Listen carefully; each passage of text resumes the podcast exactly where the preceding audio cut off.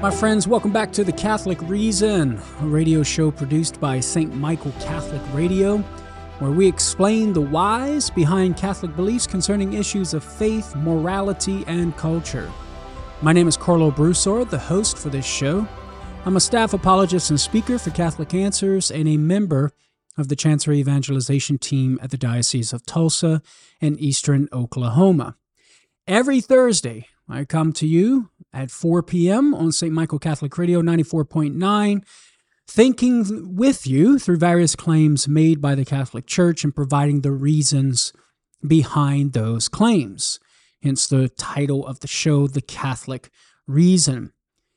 Also, note that the show is podcasted. You can download and listen to the show anytime you want. You can get the podcast version of the show by searching The Catholic Reason in whatever podcast search engine that you that you use. In this episode, we're going to look at objections to apologetics.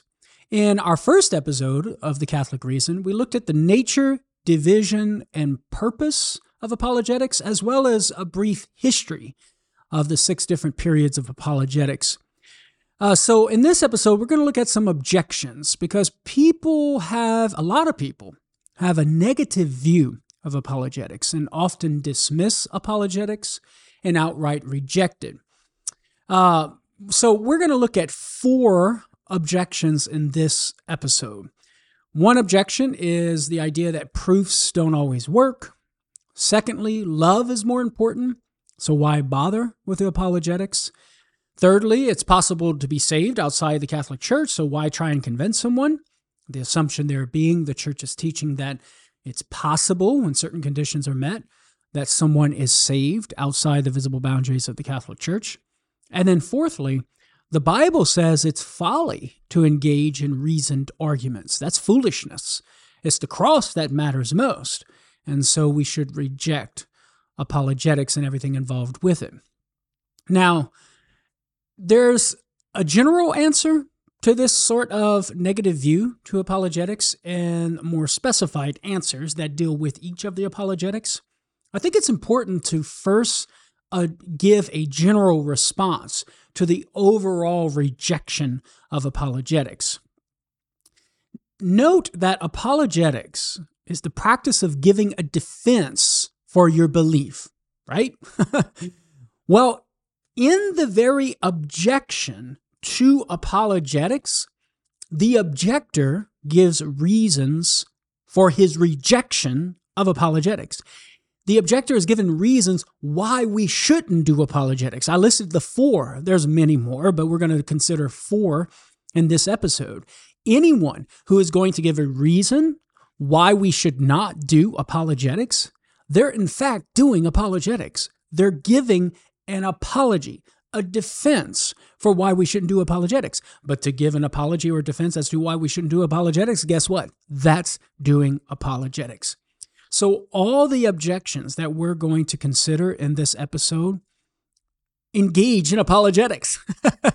And so it's a bit self refuting, right? To reject apologetics and give reasons for that rejection is to do the very thing that you're rejecting. So it's a self refuting practice or enterprise there. So that's just a general answer to the rejection of apologetics and giving reasons why we should reject apologetics. Now let's move to the objections specifically. The first of which is this idea that proofs don't always work. So the idea here is apologetical arguments don't always work and lead someone to faith. So why bother with these apologetical arguments if they don't always work?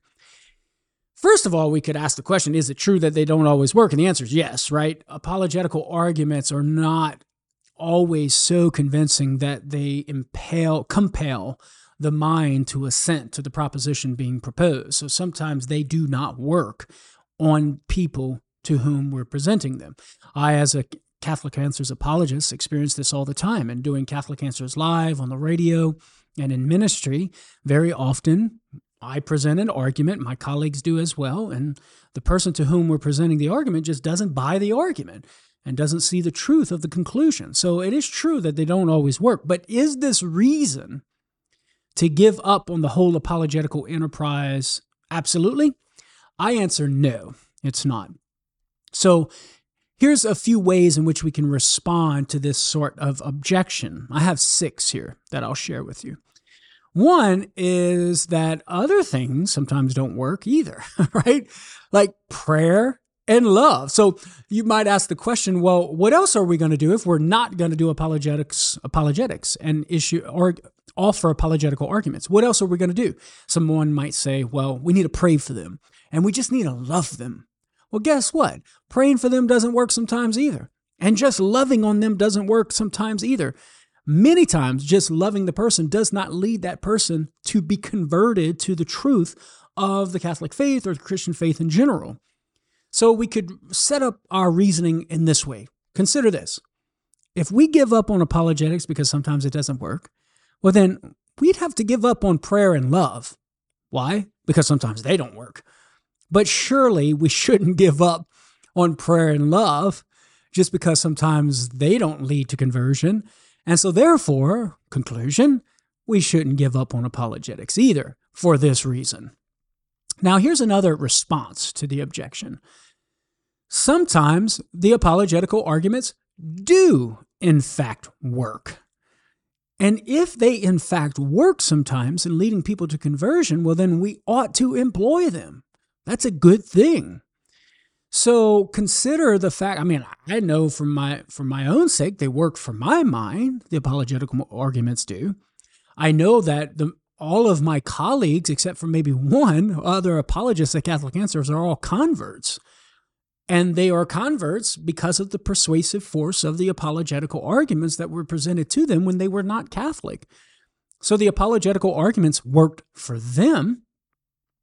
Uh, I know of countless other theologians and philosophers and apologists who are converts, and the apologetical arguments worked for them. I mean, shoot, here in the Diocese of Tulsa, there are so many converts. We have many of them at our parish at Holy Family Cathedral in Tulsa.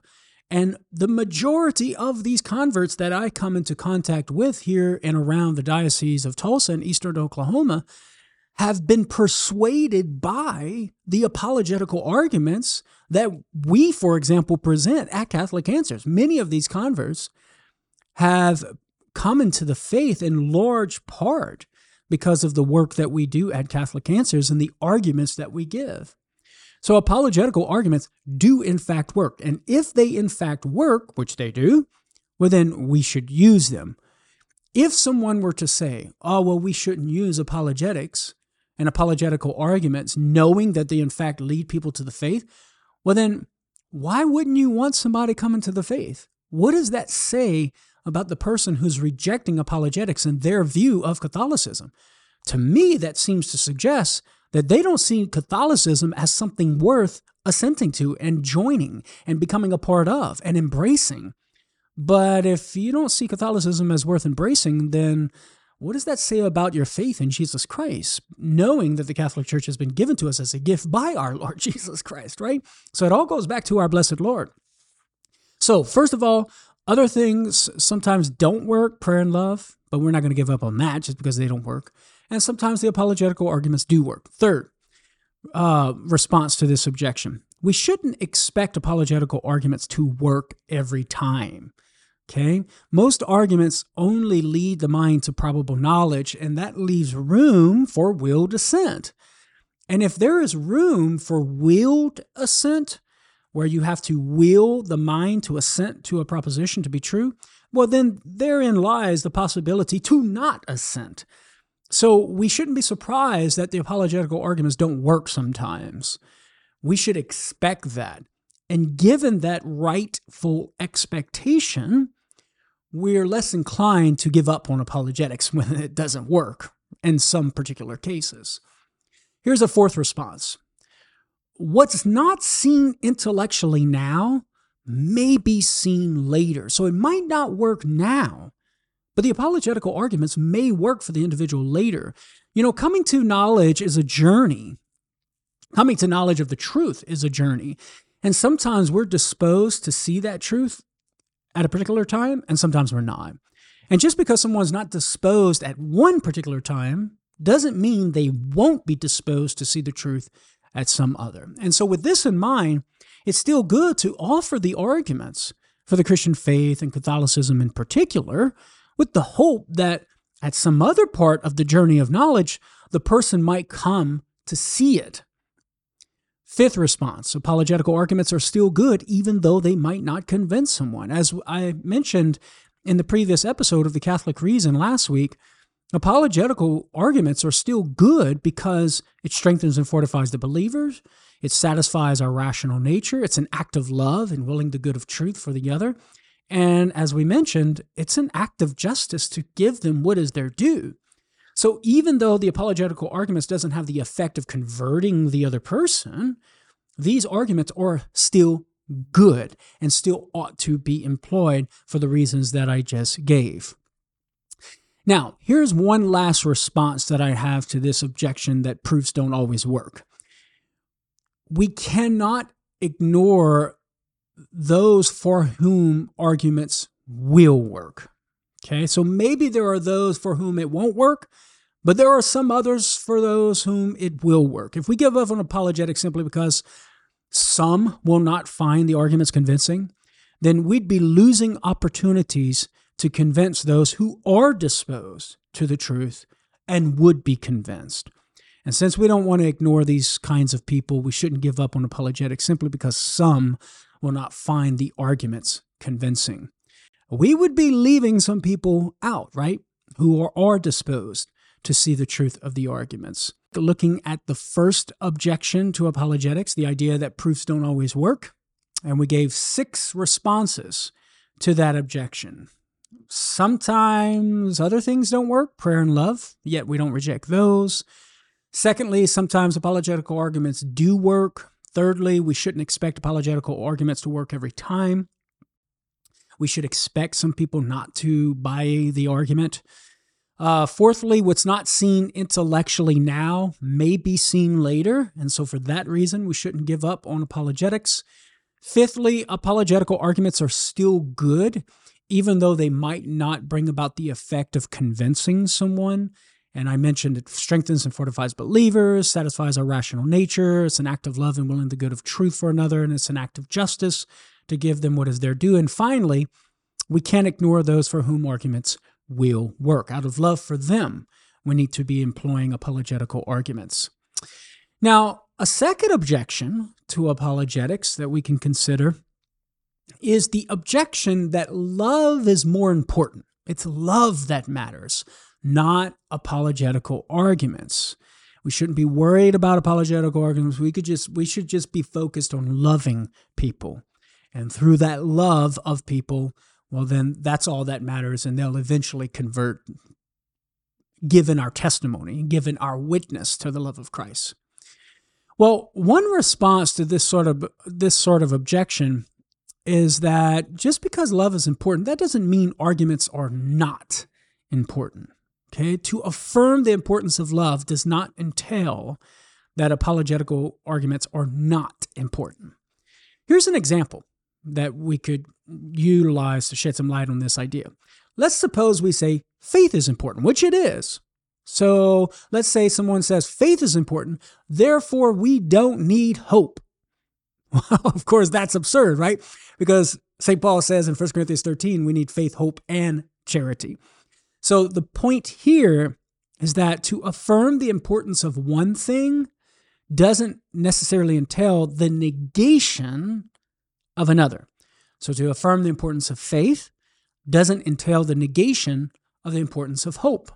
So too, to affirm the importance of love doesn't entail the negation of the importance and the good of apologetical arguments. So this sort of objection to apologetics is fallacious. Affirming the affirming love and concluding with the negation of apologetics, that's just fallacious reasoning. Especially in light of the fact that we've already shown and talked about how apologetics contributes to the good of others and to ourselves. Second response to the love is more important objection reason is a friend of love, not an enemy. So think about that. To say that Well, we don't need apologetical arguments, which involves reason and philosophy and all of that stuff, intellectual stuff. We only need love. The assumption there is that reason and the use of the intellect and uh, clear thinking, intellectual reasoning is mutually exclusive from love or incompatible with love. Well, since when does reason and the intellect become incompatible with love? That doesn't make sense. In order to even love something, you got to know something, right? And so think of it like this apologetics involves reason. That's clear. Reason is a friend of love. It's not an enemy of love. It actually leads to love. Since, again, as I said, we can't love that which we do not know. Knowledge is a prerequisite for, no, for love. And if knowledge is a prerequisite for love, well, then knowledge is a friend of love, not an enemy of love. They're not incompatible. And so we can conclude that apologetics is therefore a friend of love. So again, apologetics involves reason. Reason is a friend of love. Therefore, apologetics is a friend of love. Clear, simple reasoning process there. Now, uh, a third response to the love is more important objection is that love calls for apologetics. And we touched on this in our last episode last week on the Catholic reason where we were given an giving an apology for apologetics and reasons why we should engage in apologetics. And one of them was that to will the good of the others. What is the greatest good but our Catholic faith and the revelation of Jesus Christ? And so love would motivate us to will that good for another, that another would come to experience that good. Well, apologetics comes into play in defending that good and sharing that good. And so, of course, apologetics is going to be utilized out of love for another. Now, here's another way we could look at it.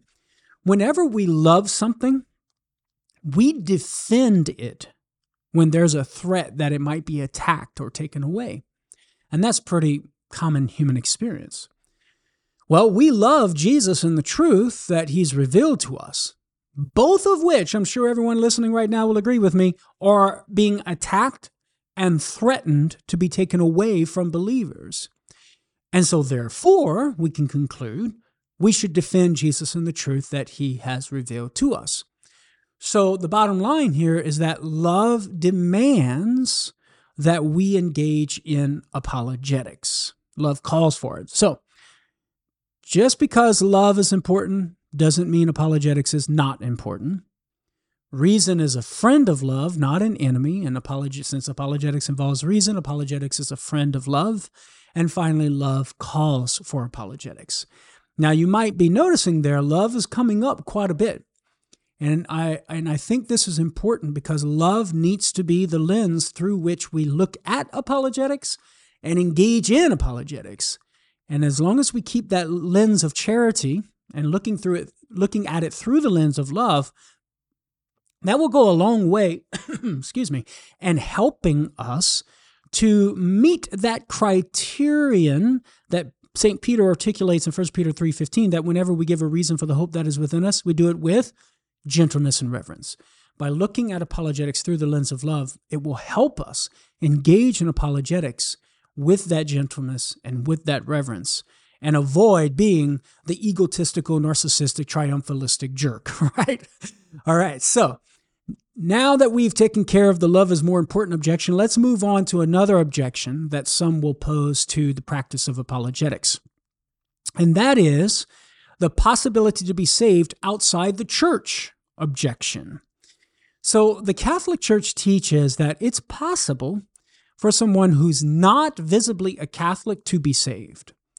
So one might think, well, why bother with apologetics and try to convert the person and lead them to the truth when it's possible for them to be saved without this visible unity in the Catholic Church? It's sort of a blissful ignorance, right? Why not leave them in the ignorance that they're in, which, assumingly, they're not responsible for that ignorance and thus could possibly be saved given their invincible ignorance, not being responsible for that ignorance, why not just leave them there? Why engage in the apologetics and try to convert them? Well, there's a couple of answers that we can, well, more than a couple, five, I got five listed here, answers that we can give in response to this sort of objection. The first of which is that those without the fullness of truth and life, they lack great goods. The fullness, the, the, the implied principle there, or to state it differently, is that the fullness of truth and life are great goods and we should will those great goods for all. This was taken up, this issue was taken up by the congreg- then called the Congregation for the Doctrine of the Faith in its 2007 note on evangelization. And I'm going to read several excerpts to you and comment on them because I think it's important. Uh, the, the, the doctrinal note states the following Although non Christians can be saved through the grace which God bestows in ways known to Him, the church cannot fail to recognize that such persons are lacking a tremendous benefit in this world. To know the true face of God and the friendship of Jesus Christ, God with us, and the revelation of the fundamental truths about God, about the human person and the world. These are great goods for every human person. It goes on to state, while living in darkness without the truths about ultimate questions is an evil and is often at the root of suffering and slavery, which can at times be grievous. This is why St. Paul doesn't hesitate to describe conversion to the Christian faith as liberation from the power of darkness, there in Colossians 1 13 through 14. Therefore, it concludes fully belonging to Christ, who is the truth, and entering the church doesn't lessen human freedom, but rather exalts it and directs it towards its fulfillment and a love that is freely given and which overflows with care for the good of all people. And so notice how the CDF here, this doctrinal note, is or or is explaining and affirming that the knowledge of God and Jesus Christ and the truths about God and the human person and the world, these are great goods. And they enable us to get out of the darkness, right? Without the the darkness that people are in without these truths. And that's a great evil.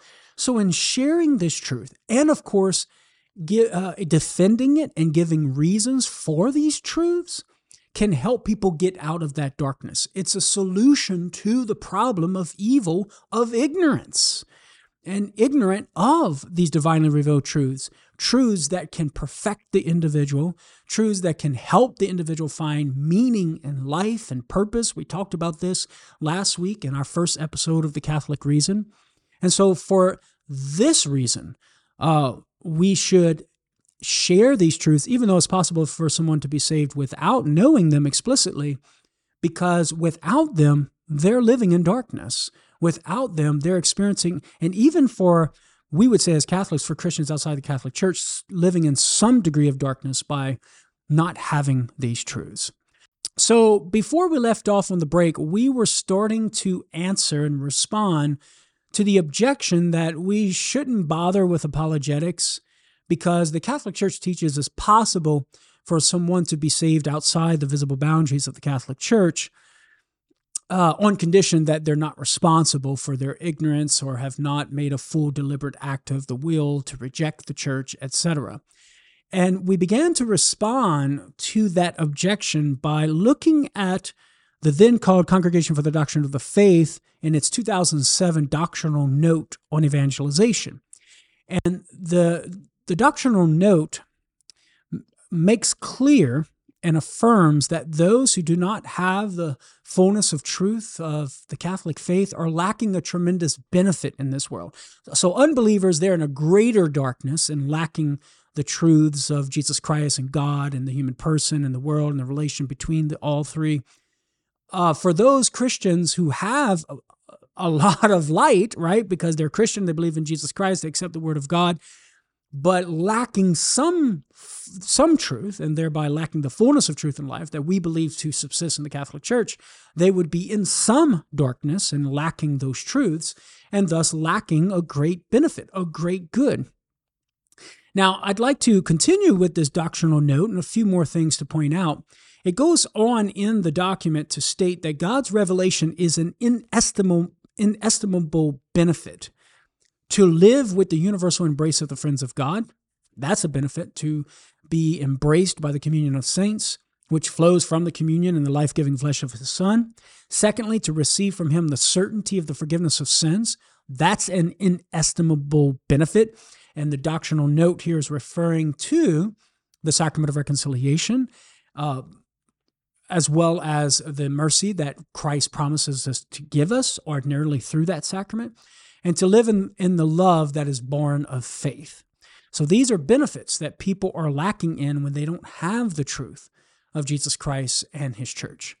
And the church wants everyone to share in these goods, the congregation goes on to state, so that they may possess the fullness of truth and the fullness of the means of salvation in order to enter into the freedom of the glory of the children of God. So, without the fullness of truth and life, people lack these great goods. And so, for this reason, we should share these great goods out of love for them, even though it's possible for them to be saved without explicit knowledge of that truth on condition that they're not responsible for their ignorance. Now, there's another document that was issued by the Congregation for the Doctrine of the Faith in 2000. It was a declaration entitled Dominus Jesus, uh, signed then by Cardinal Joseph Ratzinger and, and approved by Pope St. John Paul II. And it has something relevant to say there. It states this quote, With the coming of the Savior Jesus Christ, God has willed that the church founded by him be the instrument for the salvation of all humanity. This truth of faith does not lessen the sincere respect which the church has for the religions of the world, but at the same time, it rules out in a radical way that mentality of indifferentism characterized by a religious relativism, which leads to the belief that one religion is as good as another. So the Catholic Church rejects that. If it is true that the followers of other religions can receive divine grace, it is also certain that objectively speaking, they are in a gravely deficient situation in comparison with those who in the church have the fullness of the means of salvation. So in evangelization, we might ask the question does one does someone want to be in a deficient situation or a situation where they have the fullness of life and truth that Christ desires and wills for us all to have? And from the Catholic perspective, we would say we do not want to be in a deficient situation. We do not want others to be in a deficient situation. We want ourselves and others to experience that fullness of truth and life that we believe to be in the Catholic Church. And so that should be a reason to evangelize and to engage in apologetics, even though someone who is outside the visible boundaries of the Catholic Church, whether a non Catholic Christian or just a non Christian, uh, even though it's possible for them to be saved in those states on condition that they're not responsible for their ignorance. So, in sum, we can say the fullness of truth and life that subsists in the Catholic Church are tremendous goods. And in fact, they're the greatest goods because they're ultimately expressions of the greatest good God made flesh himself, Jesus Christ. Love is to will the good of another. And so, therefore, we, if we love others, then we should will that they come to have the fullness of truth and life that's in the Catholic Church. Even though it's possible for them to be saved without knowing that fullness of truth and life. Now, here's a second way we can respond to this sort of objection. Knowing the truth makes it easier to attain salvation. So, this gets back to what Dominus Jesus was stating in 2000 that those who do not have that fullness of truth in life are in a def- gravely deficient situation. And so it makes the acquisition of eternal life at the end of our lives more difficult because we're not utilizing all of the tools that our Lord has willed to give us. So, knowing the truth and having all of those tools does indeed make it easier to attain our final salvation, and that is entrance into heaven and receiving the inheritance prepared for us as sons and daughters of God. My colleague and good friend Jimmy Akin, uh, in his book, uh, A Daily Defense, and on day 181, so he writes 365 days plus one, a little short essay on apologetics. And he deals with this sort of objection, and he has a, a, great way of putting it concerning how our knowledge of the truth makes it easier to attain salvation. So here's what he writes It doesn't have to be impossible for a person to be saved for there to be a salvation based motive for evangelization. If becoming a Christian makes it easier or more likely for him to be saved, that's a reason to share the gospel with him. There are spiritual dangers in the world. And then he quotes paragraph 844 in the Catechism of the Catholic Church. Very often deceived by the evil one, men have become vain in their reasonings and have exchanged the truth of God for a lie and served the creature rather than the creator, or else living and dying in this world without God, they are exposed to ultimate despair. If a person has a clearer understanding of the truth and greater access to the means of grace that the Christian faith offers, then he will be better prepared to overcome those dangers and be saved. Now, Jimmy here is writing specifically with regard to, and quoting the Catechism, with regard to non believers, and Dominus Iesus, and even the doctrinal note on evangelization seem to have non believers in mind. And of course, the reasons that they give apply specifically to non believers. But I think we can utilize these lines of reasoning with regard to even non Catholic Christians. So, talking to you, my Catholic brothers and sisters, to motivate you to engage in apologetics, to take into consideration our Protestant brothers and sisters, that, it, you know, for them to know the fullness of truth and life in the Catholic Church makes it easier and more likely for them to be saved.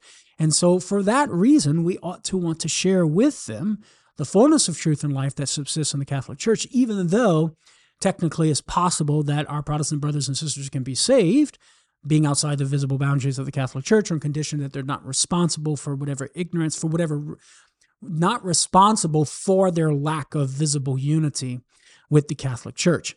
And then, as Jimmy Akin points out here, having that fullness of truth and life in the Catholic Church can help all of us, Catholic and non Catholic alike, to be better prepared to overcome the dangers that uh, can prohibit us from being saved and impede us from being saved.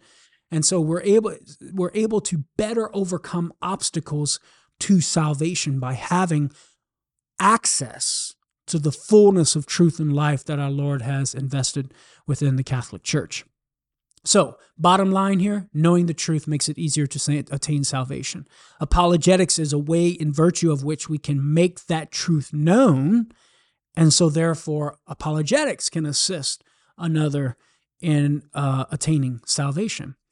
A third response to this objection is that uh, people would miss out on increasing their soul's capacity for experiencing the depth of happiness in heaven. The, the idea here, the assumption here, this is following from a theological principle that's embedded within our Catholic theological tradition that our so we in heaven will experience beatitude and experience the happiness of seeing God's essence in the beatific vision in proportion to the soul's capacity for charity. So, the greater capacity for love or charity that we have when we die, the deeper our experience of happiness in heaven will be.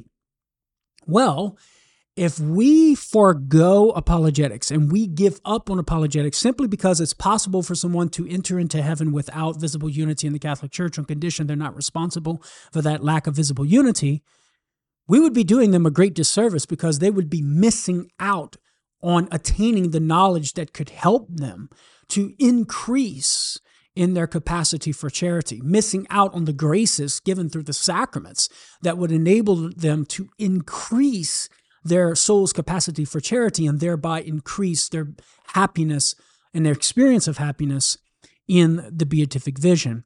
And we don't want to do these folks a disservice and sell them short and what they can ultimately achieve in the happiness of heaven.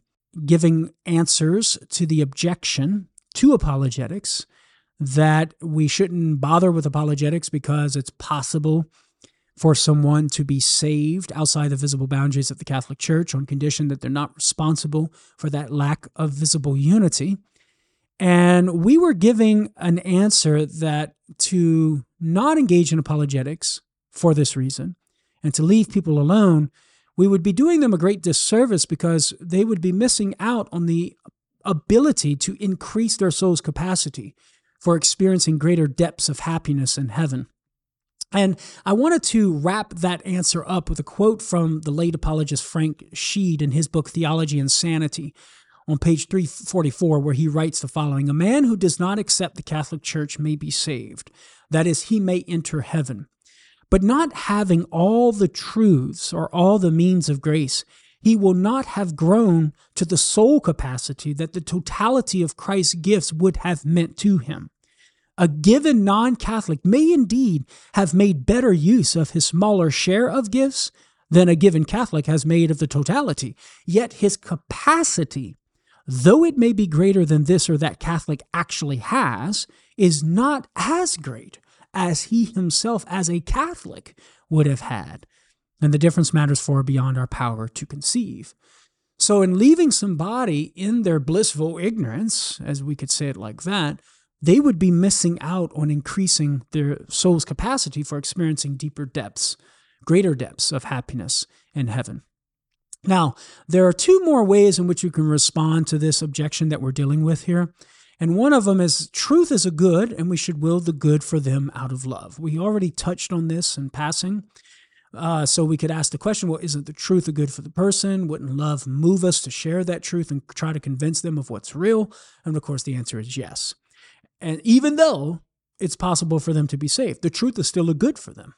And then finally, consider this the church only teaches a possibility for someone who's outside the visible boundaries of the Catholic Church to be saved. We don't know to whom it applies. So even though it's possible for Joe Schmo to be saved if he's not a Catholic, we don't know if he f- actually fits that description, right? If he fits that description in fact.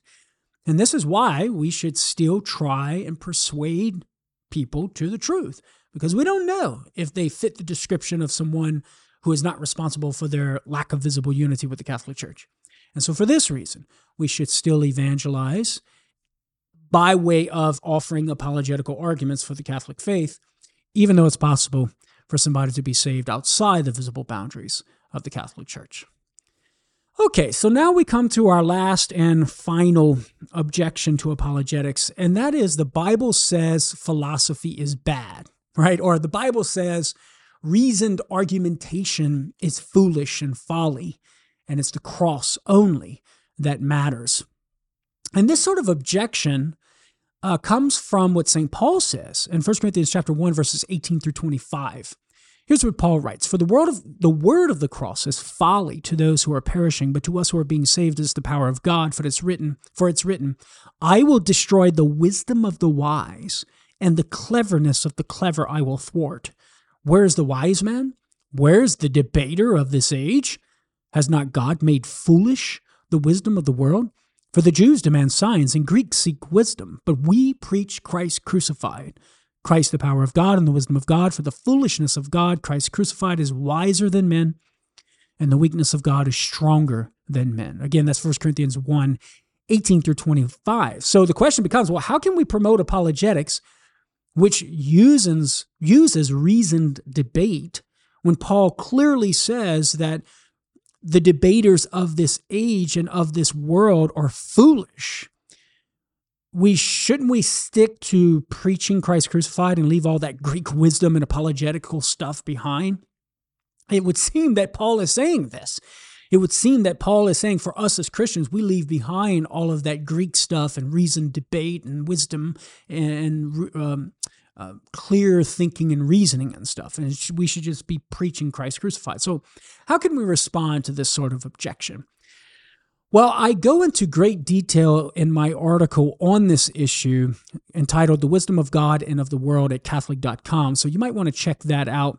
But I'll just summarize what I say there here and give the two responses to the objection. So, first of all, if we were to accept the logic of this objection and reject apologetics because of what Paul is saying here, well, then we would have to say that God would be contradicting his own nature. So consider that if we take God's words, I will destroy the wisdom of the wise and the cleverness of the clever, to mean that he's disproving of reasoned debate and philosophical reasoning and what we do in apologetics, well, then he would be acting foolishly, for he would be contra- contradicting his own nature. Consider this it belongs to our nature as rational animals to have an intellect.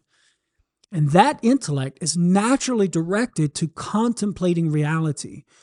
So, to engage in philosophy and reason debate and do what we do in apologetics, which is basically the quest to know reality and the ultimate causes of reality and things in reality through natural reason, that's a good thing for us as human beings. And whenever not and whatever knowledge of reality that we can use to direct our lives toward God, which is the virtue of prudence, that's also good for us, right? So for God to command us to not engage in philosophical reasoning, reason debate, and what we do in apologetics would be to command us to act contrary to the good of our human nature. Now, for God to command us to act contrary to the good of our human nature, that would be to command us to direct our lives away from Him as our ultimate end or goal. In other words, God would be commanding us to not love Him. Why? Well, to love God, we need to live in accord with the nature that He created us with. That's an expression of love of God.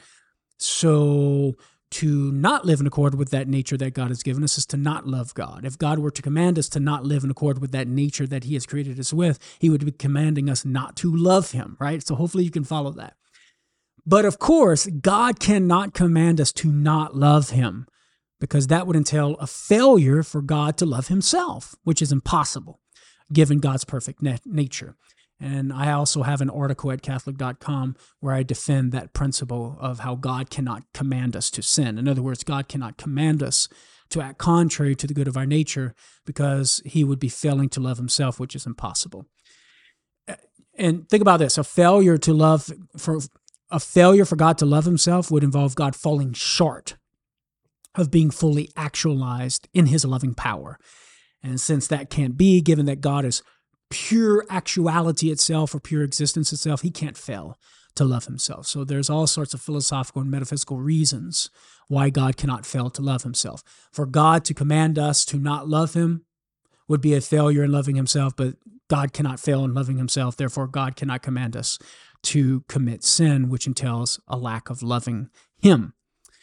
So it cannot be that God intends to express disapproval of philosophical reason, reason debate, and what we do in apologetics when he says, I will destroy the wisdom of the wise and the cleverness of the clever nor can this be Paul's intended meaning. For Paul is inspired by the Holy Spirit. And of course, the Holy Spirit wouldn't contradict what we can know by the natural light of human reason. So that response at least shows why God cannot mean what the objection what the objection says these words mean. But of course, this raises the question, well, what does God, and thus Paul, mean with the words, I will destroy the wisdom of the wise and the cleverness of the clever. Well, we can look to St. Thomas Aquinas here for some help. In his commentary on 1 Corinthians, he writes this God doesn't say absolutely, I will destroy the wisdom, because all wisdom is from the Lord God, quoting Sirach 1 1. But, he goes on, I will destroy the wisdom of the wise, i.e., here's Aquinas' interpretation, which I think makes sense, which the wise of this world have invented for themselves against the true wisdom of God. Because as it says in James 3:15, this is not wisdom descending from above, but earthly, sensual, devilish. So God promises to bring an end by the power of the cross, the disordered reason. That's what he's after here. He promises by the power of the cross to bring to an end the disordered reason by which human beings strive to live for this world and the goods of this world alone. Again, Aquinas explains similarly, God doesn't say, I will reject prudence or cleverness, for God's wisdom teaches true prudence. But the prudence of the prudent, i.e., which is regarded as prudent by those who esteem themselves prudent in worldly affairs, so that they cling to the goods of this world, or because the prudence of the flesh is death. So God is not rejecting prudence, which is coming to know reality and living in accord with it and allowing reality to inform our decisions. God is rejecting those who esteem themselves prudent in worldly affairs. Affairs. That's what God and thus Paul is getting at. So, this tendency to live for worldly affairs alone is what drives our attempt, our attempts to explain the world. And so, just as we tend to live only for the goods of this world, we tend to explain the world only in terms of the things in the world, restricting our explanations to natural causes and not allowing recourse to a transcendent reality or the possible light of divine revelation. And this is what Aquinas means when he says in his commentary, on account of the vanity of his heart, man wandered from the right path of divine knowledge. So, God and thus Paul is not rejecting reason debate, philosophical reasoning, and what we do in apologetics. What God and thus Paul are rejecting is trying to offer explanations of things by natural causes alone and the things of this life alone without any appeal or recourse to transcendent reality, which is God Himself. Well, my friends, our time is up here in this episode. Please be sure to tune in next week to the Catholic Reason as we continue to look at the Catholic reasons behind Catholic claims on issues of faith, morality, and culture. Again, I'm Karlo Broussard, the Catholic Reason, St. Michael Catholic Radio. See you next week. God bless.